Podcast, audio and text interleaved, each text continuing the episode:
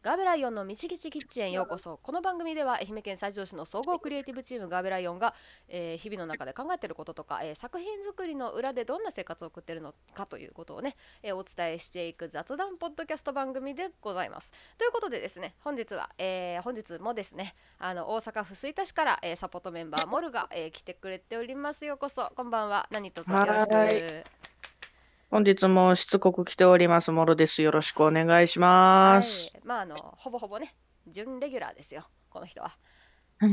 いわゆる準レギュラーっつうか、はい、準レギュラーっつうか、まあ、あのーまー、ちゃんがいたらうん、確定数が現れてそいるであろう、そうそう。出現する。う。そはい、ということで、よろしくお願いしうよます。ろしくお願いします。ということで、えー本日の「みちきちキッチン」のネタはですね今日はあの新居の新居候補地3県の、えー内見に私あの日中出ておりましてあのそちらのね今日見た物件というのがですね非常にこう特徴的で、あの今のね自分が暮らしてるマンションとは、まあ、別のとこを見るわけですからあこんな家あんのっていうそのここで暮らすんだったらみたいなこととかをね考えたりとかしたっていう話を、えーしていこうと思うんですけどもまああの今ねえっとこの番組はえっとガーベライオンの公式ファンコミュニティのえっと特典の方で映像版がご利用いただけるんですけれども、まあ、他にもあのガーベライオンの配信っていうとお家からあの音楽ライブをやったりですとか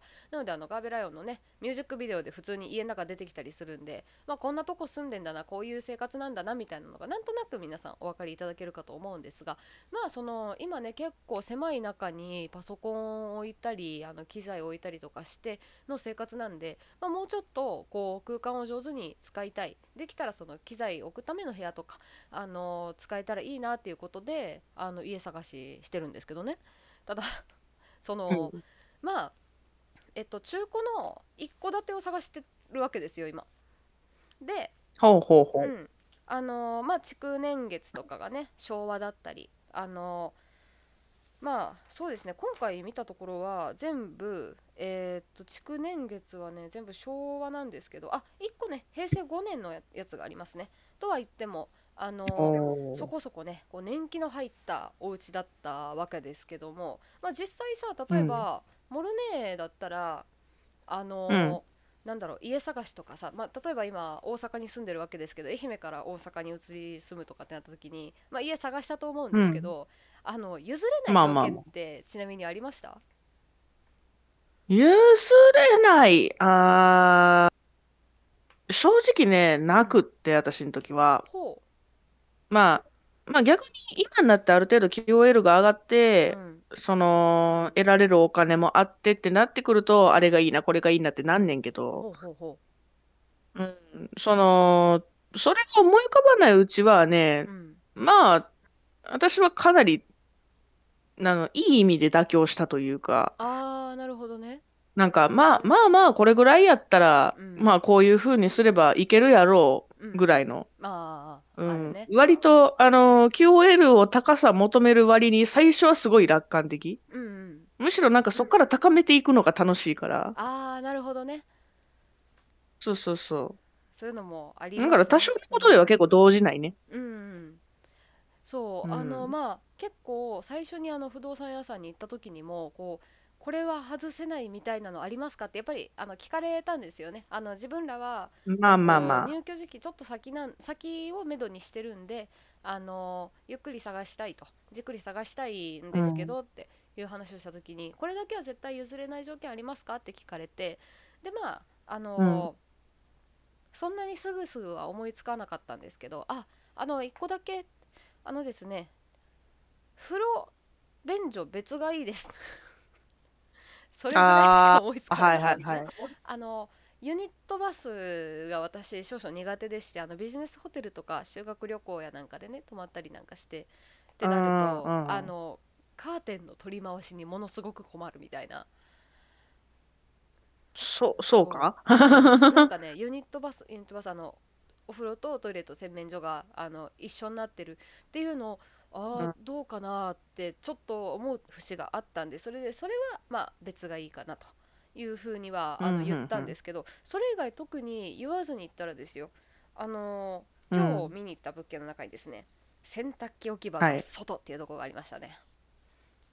ああ、あの、今になって私はね、そこを後悔してる。あ、そうーん、その次に引っ越すんだったら、ううん、この際ユニットバスでもいいから、うん。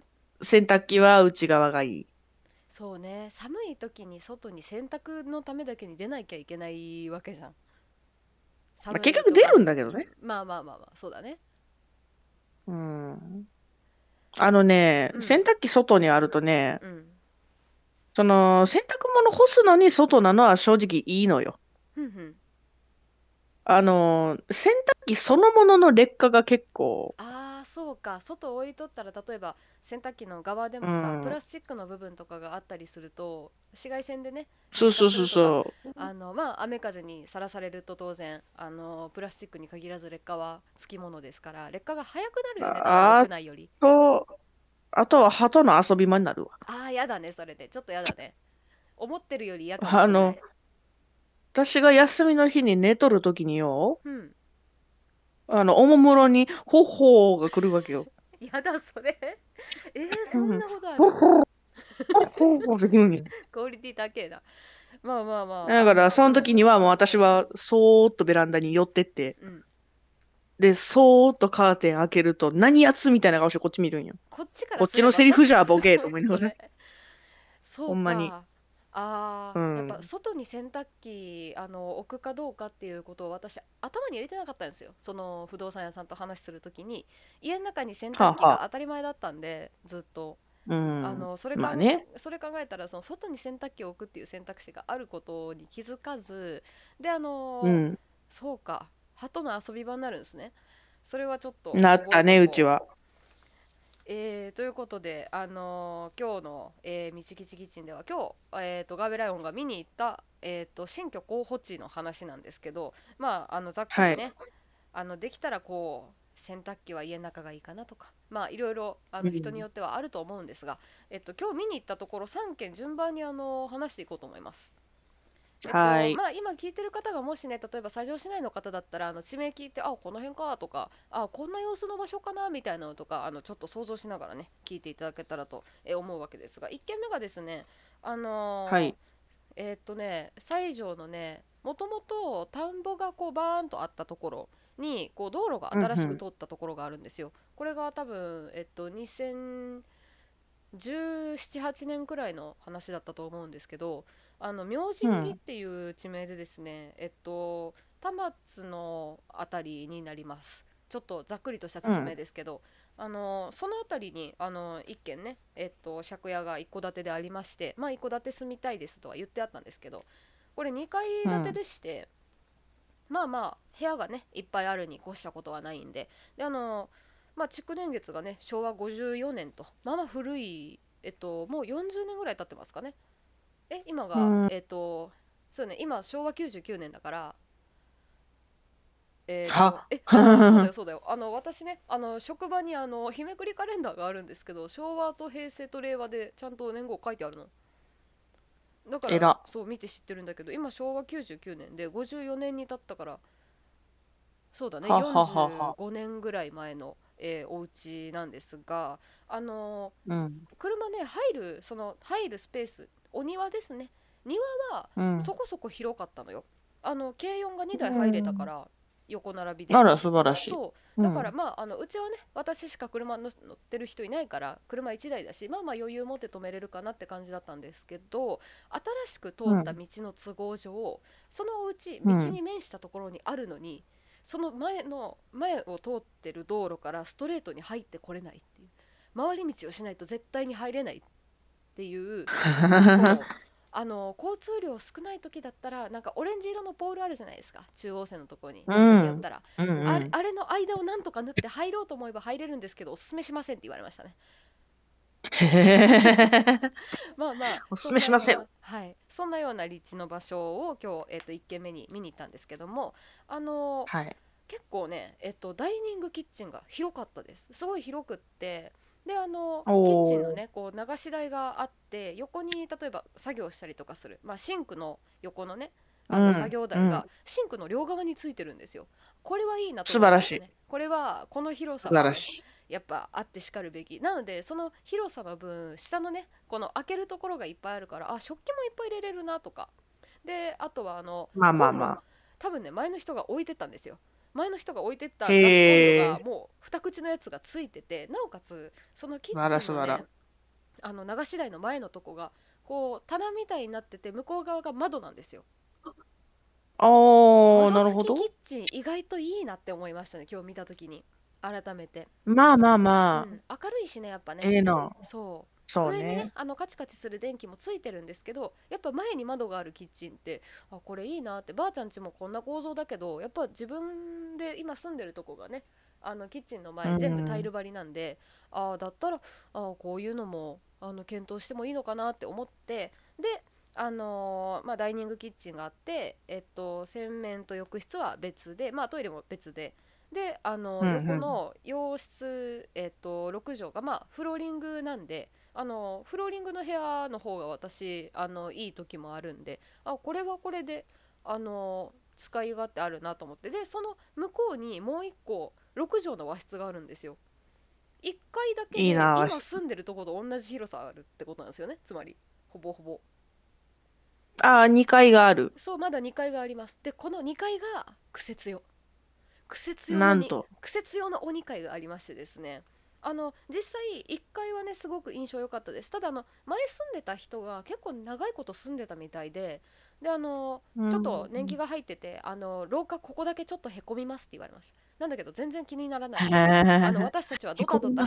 そう私たちは別にドタドタしてないんであ全然気にならないっすっつってであのじゃあ2階見ましょうかって言って2階はねうん。えっと和室6畳と8畳があって広いですねおー、8畳は広い広いね。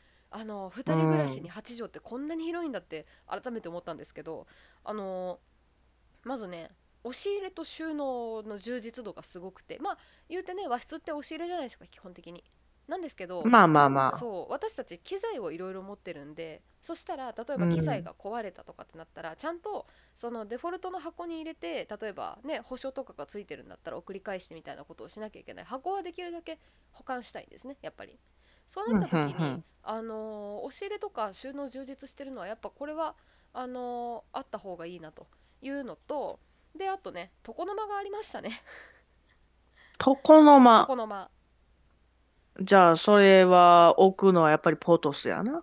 床の間にポトスはどうなんだ？まああの築年数古い一軒家見るとあのあれですようん。築年数古くてもアパートに床の間はないよさすがにまあまあ、確かに。あの築年数ちょっと古めの一軒家を見てみるとまあまあの確率でやっぱり床の間がありますねあの何を置くかうん。あの考えるのが結構楽しいかもしれないしなんだったらそこにねあのディスプレイ置いてゲームやってもいいわけだしまあまあ使い方はいろいろあるんだろうなと思ってたんですが思ってたんうん。ですがうん。このが、がはいえっと2階のね洋あ和和室和室がこう2つくっついてて2つともあのベランダに出られるんですよ間取り図を見た感じ。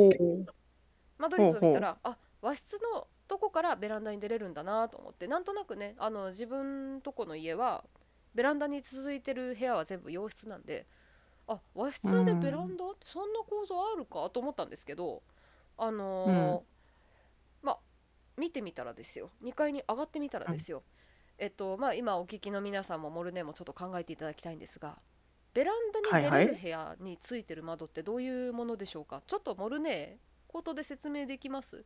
ベランダがついてる部屋ベランダに出ることのできる部屋ベランダに出ることのできる窓って言ったらどれくらいの大きさなんあります？か、ベランダに出る、ああ、なるほど。まあ、い、まあ、イメージは湧くんだけれど、床からだいたい2メートルぐらいの高さのね。窓がついてますね。床からだいたい2メ、ああ、はいはいはいはい。なるほど。ベーンって玄関みたいな感じでベランダに出る窓まがありあまあ。まあ、ますよね。普通はね。そうね。うん、うん、うん、うん。何？違うの？これがですよ。ベランダがあるんだ。このうちベランダがあるんだ。やったと思ってたわけです私やっぱりあのちょっとでもね、外の景色を取り入れたいし外の光を取り入れたいしあの外の気配を感じたい人なんであベランダがあるやったと思ってたらですよ。あの2階に上がって和室バーンって。本当にベランダあるかこの家。確かに外から見た写真にはベランダついてるんですよ。確かに外う観ん。ベランダあったんですよ。でもベランダがうん。あるとは到底思えない位置に窓があるんですよ。ん？床から1メートル弱浮いてるんですよ窓が。ん？50センチ50センチか75センチかあの明らかにその段差という高さじゃないんですね。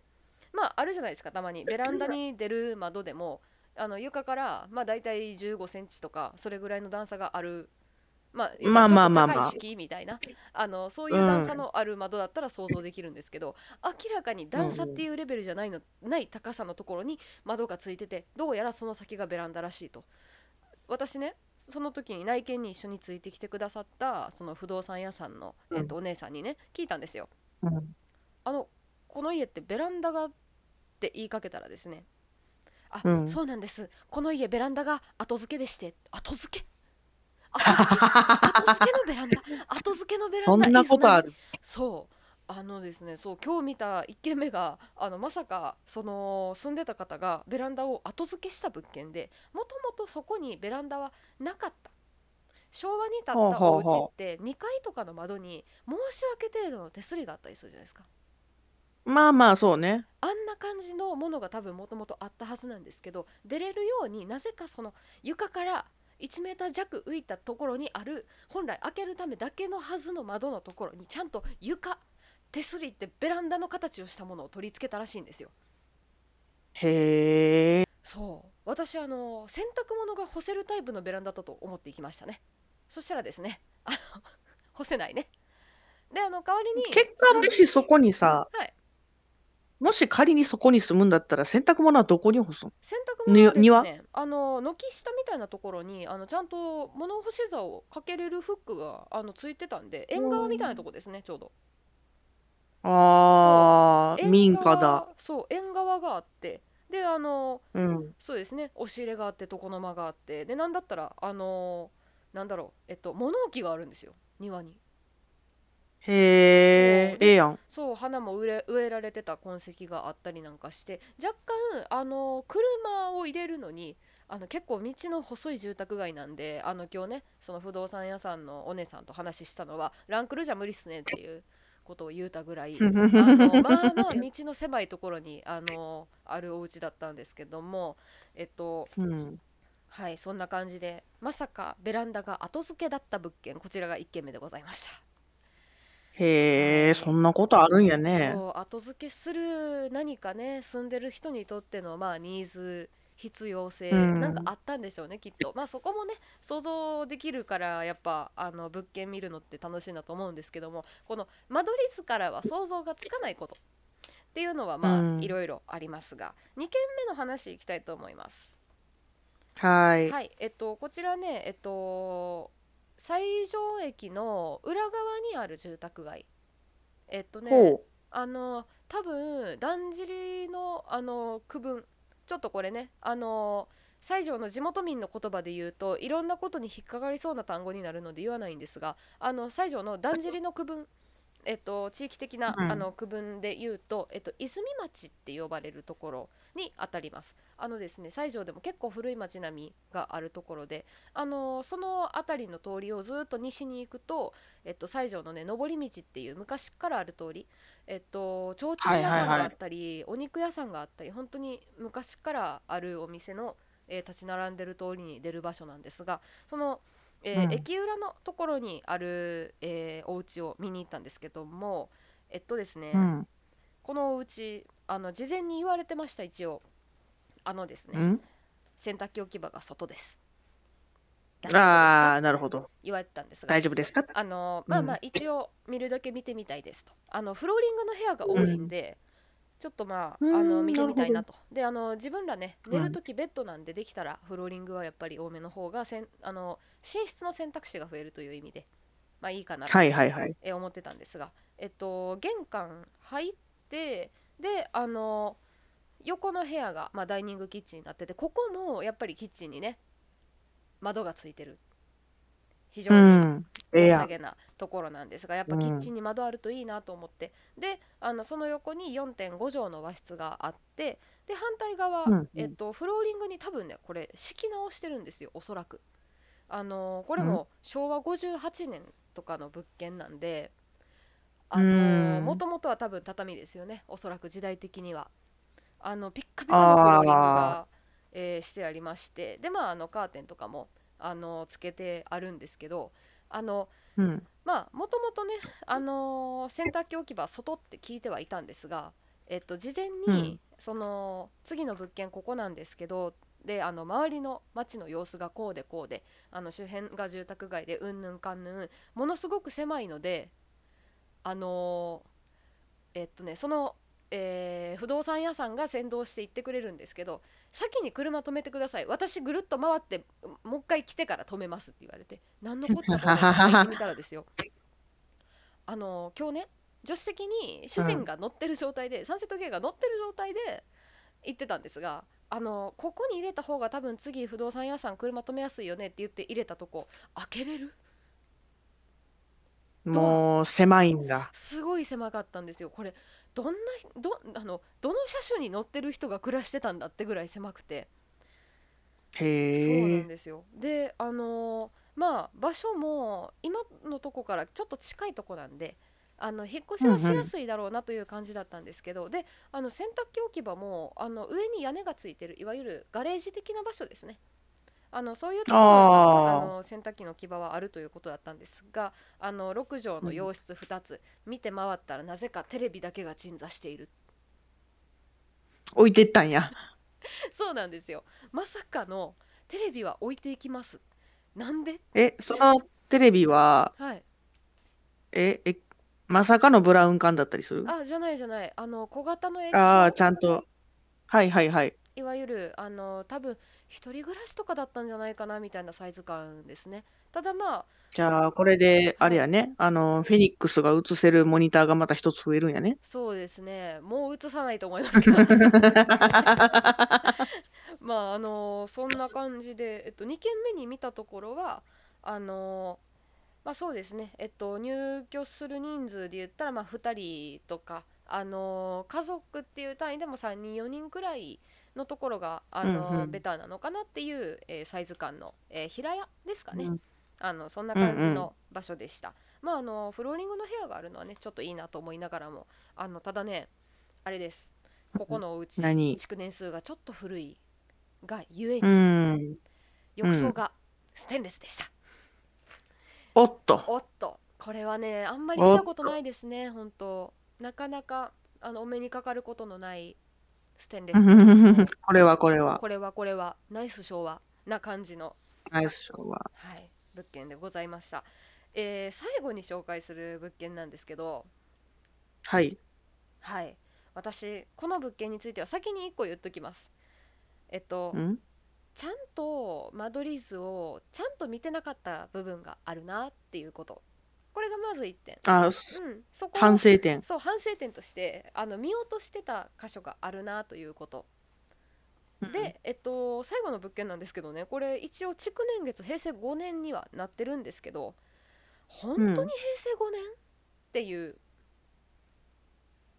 そうで。すあの平成の倫理観ならここはこうじゃないよ倫そういう倫理観って。そうそう考えさせられる物件を最後に、えーご紹介しようと思います。えっとこっちもね、あのー自分が今住んでるところとちょっと近い、まあ、大町っていう住所にはなるんですが、あのーまずね事前に渡された資料えっと、駐車料込みでとかあのいろいろね書いてるんですよ。あの教育費とかあの家賃とかのところに、あの2台目駐車料まあ、例えば最初のとこだったら2台止めれるぐらいの広さありますからあの家賃にね、うんうん。その2台目駐車料が込みで入ってるうん。ことになってて、でえっ、と 2, 回2個目に紹介したとこは、まあ、2台目止めるのはちょっと厳しいかなっていうとこだと思うんで2台目駐車料のとこ書いてないんですよ。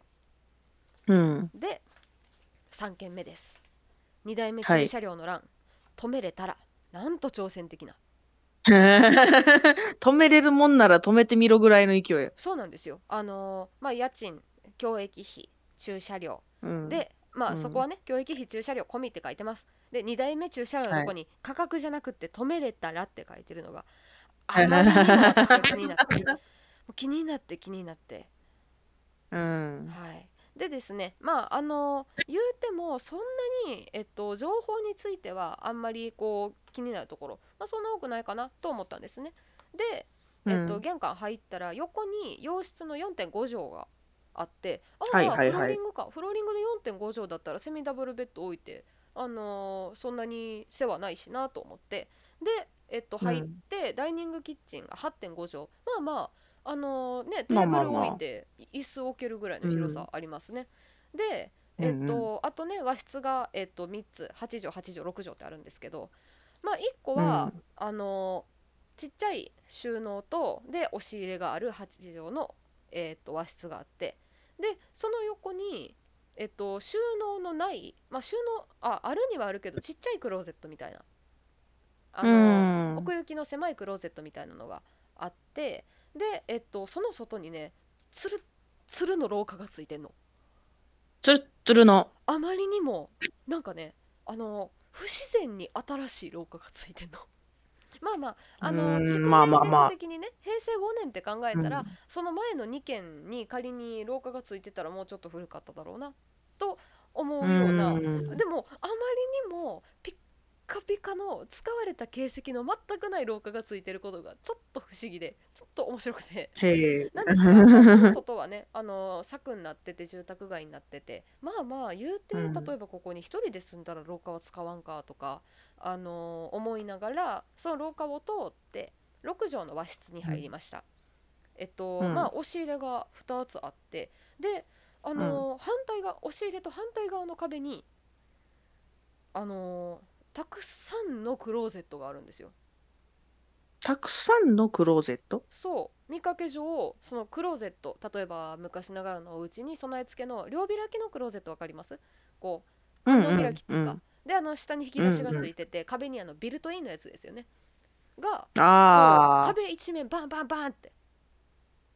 へえ。えこんな風にクローゼットってつくもんでしたっけどまあ思ったんで、うんえっと、ここって開けていいですかって不動産屋のお姉さんに聞きましたであどうぞ開けてくださいって言って開けてみたら中が全部タンスなんですようん。見たことないですよねよくよく考えたら あのほ壁う。一面クローゼットだと思って開けたら全部タンスでしかも着物用のタンスなんですよそれが。へえ。まあ我々住んでたあの実家は、えっと、畳の部屋に言ったらあの木でできたタンスをもう持ってきてそのままボンと置いてますけど壁にビルトインの着物用のタンスがずらーってその結構な高さまで全部タンス築年月が平成5年で一体何者が住んでたんだとほんまに、最初に建てた人の素性気になるわ。そうなんですよ。それめちゃめちゃ気になるレベルであのこの仕様のこのえっと仕組みの、えっと、タンスっていうのは着物用でその着物って畳んであの、でうんうん。平べったくしてこう一個ずつ入れていくようなもんだったんですよって言われて、えっと、一番新しいはずやなこれって思いながら見てたんですが、まあ、そんな感じでこう、あちょっと変わった収納があるなと思いながらえっとまあ玄関のあたりにね水回り、えっと、キッチンとかお風呂とかあのあって、えっとまあ玄関のところまで一旦玄関ホールまで一旦出てであのドア開けてでえっとまあ洗面所があるなで、えっと、洗濯機ここかで、まあ、トイレここかってあここお風呂なんだと思ってであの、うん。お風呂の戸をバーンって開けたんですよ。そしたら、うん。まあまあよくそのちょっと古いお家だったら床タイルで床よりちょっと低めの入り口があって床より下が底になってる風呂釜。はいはいこれよはい。くあるじゃないですか、まあそのタイプのやつ、うん。でお風呂の浴槽には蓋がしてあったんですけどそこは別に問題じゃないんですよ、私にとって、まあ、まあ。まよくあること、うんうん。違うんですよ。風呂の戸を開けたらなぜか目線の先にもう一個ドアがあるんですよ。あ。うん？お分かりいただけただろうか。風呂場にドアが2つついてる何しに？でしょ？あのうね、ん。私もそれ一瞬何かの間違いだと思ったんですよ。何か 間違いではないんだがな。あの風呂場にねよくよく今考えたら尋常じゃない数の窓がついてるんですよ。こんなにお風呂に窓ってつけるっけっていう。で、まあ、極めつけはそのお風呂の屋内からのお風呂の入り口の延長線上というか、まあ、対角線上に近い位置に外に続くドアがあること。勝手口があるんですよ風呂場の中に。入ってくる用事があるってこと？それがですねあの事情を聞いてみたらそこのお家、うん。ガスがね灯油なんですよ。お風呂を沸かすのに灯灯油を使うので灯油ボイラーがお風呂場のすぐ外にあってだからお風呂を沸かす前に、あの例えば十分に灯油があるかとかあのボイラーとかタンクに異常がないかとかそこからチェックできるように内鍵のついたドアが勝手口が、まあそこについてるんですね。なんですけど私一応あれ？と思ったんですよ。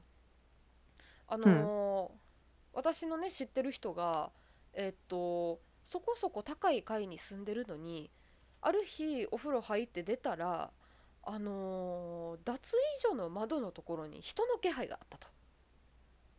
嫌だね。嫌ですね。あのまあね、うんこんな田舎だろうとそれからマンションの高い階に住んでいようと目つけられたら、まあ、しまいで変なやつっていうのはどこにでもおると思った方がよくてでおうん風呂場に外へ続く、まあいくらね灯油ボイラーの世話のためとはいえまあ灯油買ってきてそこに入れてお風呂沸かすっていう話なんですがいくらなんでもってちょっと思いましたね。内鍵は、まあ、ついてますけどってその不動産屋さんもちょっと苦笑いでさすがにないですよね、まあお姉さんも嫌でしょうね。のみたいな。で 私一応聞いたんですよそのまあ灯油ボイラーがあるお家あるいはうん。まあえっと作られたお家が作られた年代とかっていうことを、うんうん。まあ、ちょっと考えた時にあのー一応お尋ねしますけどこの時代のお家としてはこれはスタンダードですか？レアですか？って聞きました。そしたら私もこれ見るの初めてなんですって言われまして。お姉さん？そうなんですよ。ほんとね外開きのねあの内鍵付きのドアがなぜか風呂場にあるお家というのを最後に見てあの私はね衝撃を隠しきれませんでした。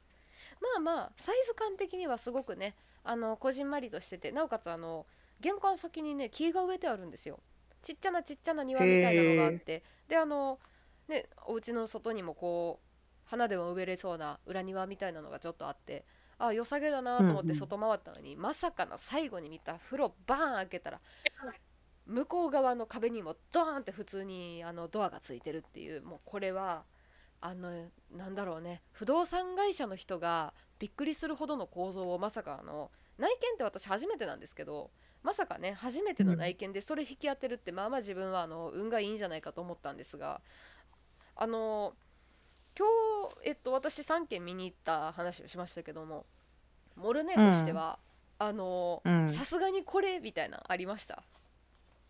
いやー、3件目のインパクトが強すぎインる。パクト強いよね。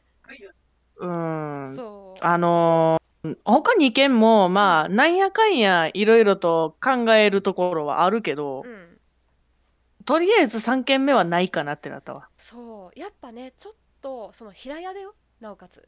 うん、屋で、そう、あそのお互いの顔がこう、あのどどの家にどんな人が住んどるっていうのが分かりそうなくらいのあの住宅街で、まさかねえだってあの位置的にですよえっと風呂場の外に続く勝手口う。うん。通り挟んで家ですああ、嫌だ、嫌だ、嫌だ。これはねあのーなんかねこう施工主の思惑みたいなのをちょっとあのー考えてしまいそうになる、あの邪推してしまいそうになるお家をあの見ちゃったわけなんですがまああのえっとちょっとこう引っ越しのめどはねあの若干先の時期なんで例えば、えっと、今1月で2月3月になったらこう移動とかあのそういう、んえっと、生活の切り替わりが多い時期なんでそれであの開く物件っていうのを見つけてでまたあの新しいのあったら一緒に見に行きましょうっていう話であの今は、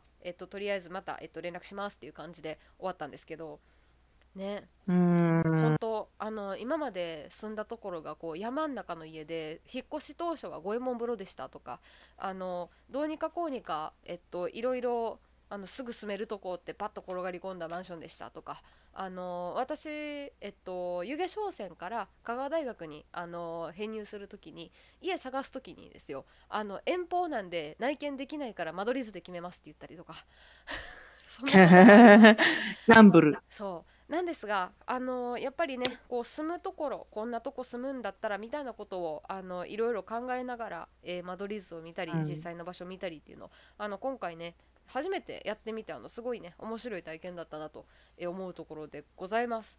まあね、またあの引っ越しするってなった時はあの事前に、えっと、ここからここまでの時期あのバタつくので、えっと、落ち着いたら、えっと、報告しますみたいな感じで一応ね予告は。さあのー作業中 Vlog 撮っといてください。いやほんとそれです。あのーパッキングするだけの動画みたいなのをね撮ろうかなっていうぐらいなんですけど。